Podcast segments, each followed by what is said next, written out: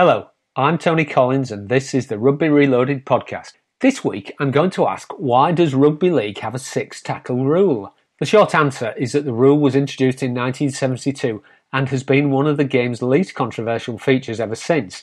But the roots of the six-tackle rule go back to the very origins of rugby and to one of the most fundamental questions of the game. What happens when the player with the ball is tackled? Unlike in soccer, where the handball rule makes it impossible to use spoiling tactics by continually holding onto the ball, this is a problem that affects all the handling codes of football.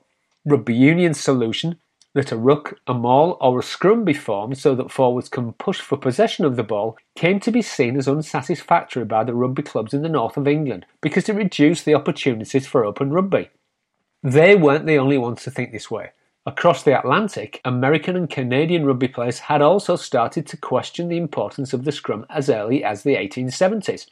In October 1875, a football convention was held in Toronto, where 9 rugby clubs discussed the rules for the game in Canada.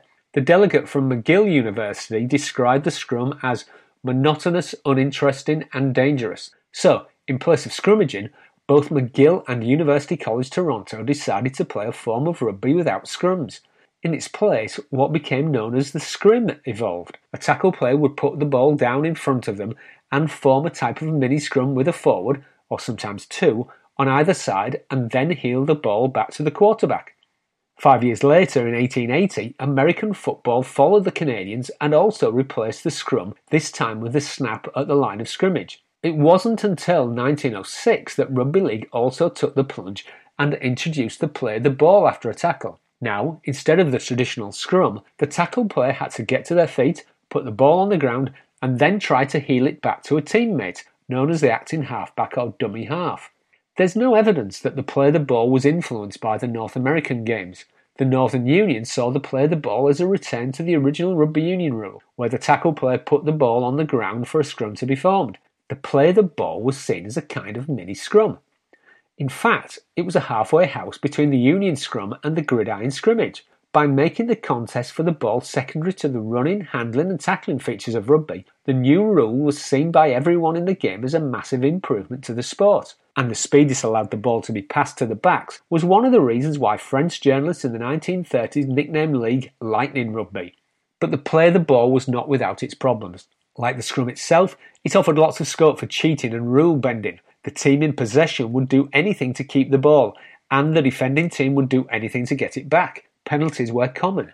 But the most obvious problem was that it allowed the team with the ball to completely monopolise possession, simply by the dummy half not passing or kicking.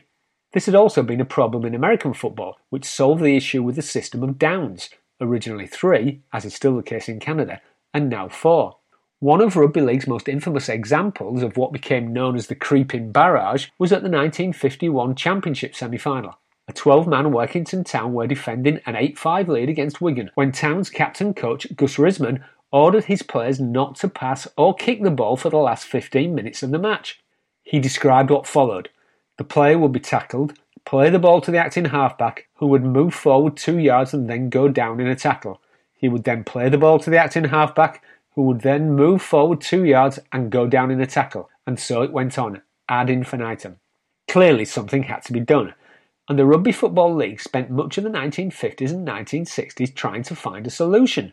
One option vigorously promoted by RFL Secretary Bill Fallowfield was a rugby union-style method of releasing the ball in the tackle.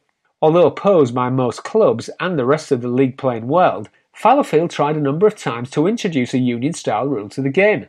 Bizarrely, he was supported by the Duke of Edinburgh, who had presented the trophy at the 1955 Challenge Cup final and remarked that he didn't like to play the ball. Experimental matches using a rugby union style rule were played in 1958 and 1961. Ray French described the 1961 match that he played in as a disaster, and also in possibly the most unattractively titled tournament in the history of sport, 1964's bottom 14 playoffs.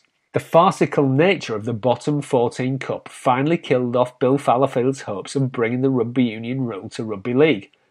But the problems of the play the ball did not go away. In particular, Australia now had its own issues. By the summer of 1966, St George had won the Sydney Premiership 10 consecutive times and were about to make it 11. The Dragons' total domination meant that Australian officials were open to new ideas to make the game more competitive. In the end, the solution was not Twickenham but transatlantic. At the 1966 Rugby League International board meeting, Bill Fallowfield proposed that the game should adopt American football's four-down system.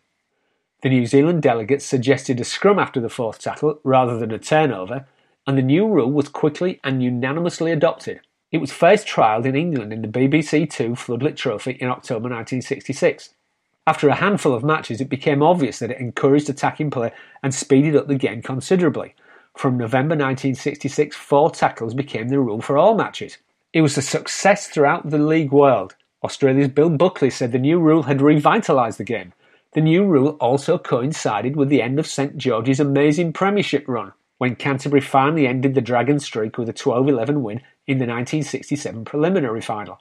In 1972, four tackles were extended to six in the belief, which proved to be correct, that it would allow more structured attacking play to develop.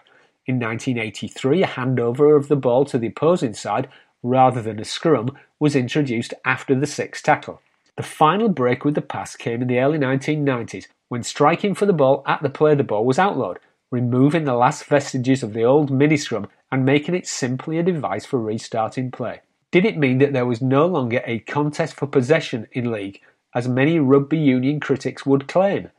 The evidence doesn't support this. Constant controversies over stripping the ball in the tackle, the importance of ball security, and coaches' obsessions with completing sets of six tackles shows that the struggle for the ball is as important to league as it is to union, but in a different way. What's more interesting is that the contest for possession of the ball in rugby union is rapidly diminishing.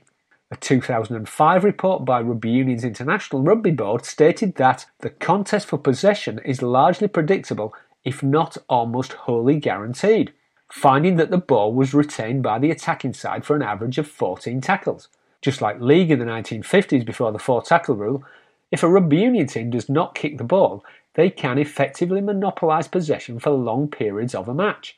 Ironically, that same IRB report also found that in the 1980s, union teams turned the ball over to their opponents on average once every six tackles, just like in league. But in the 2000s, the ball was turned over only once in 23 tackles. This should come as no surprise, because this is precisely why Rugby League introduced the play of the ball and limited tackles in the first place, and also why Canadian and American football abandoned the scrum and introduced their 3 and 4 down rules. This is due to what we could call the iron law of evolution for all the handling codes of football.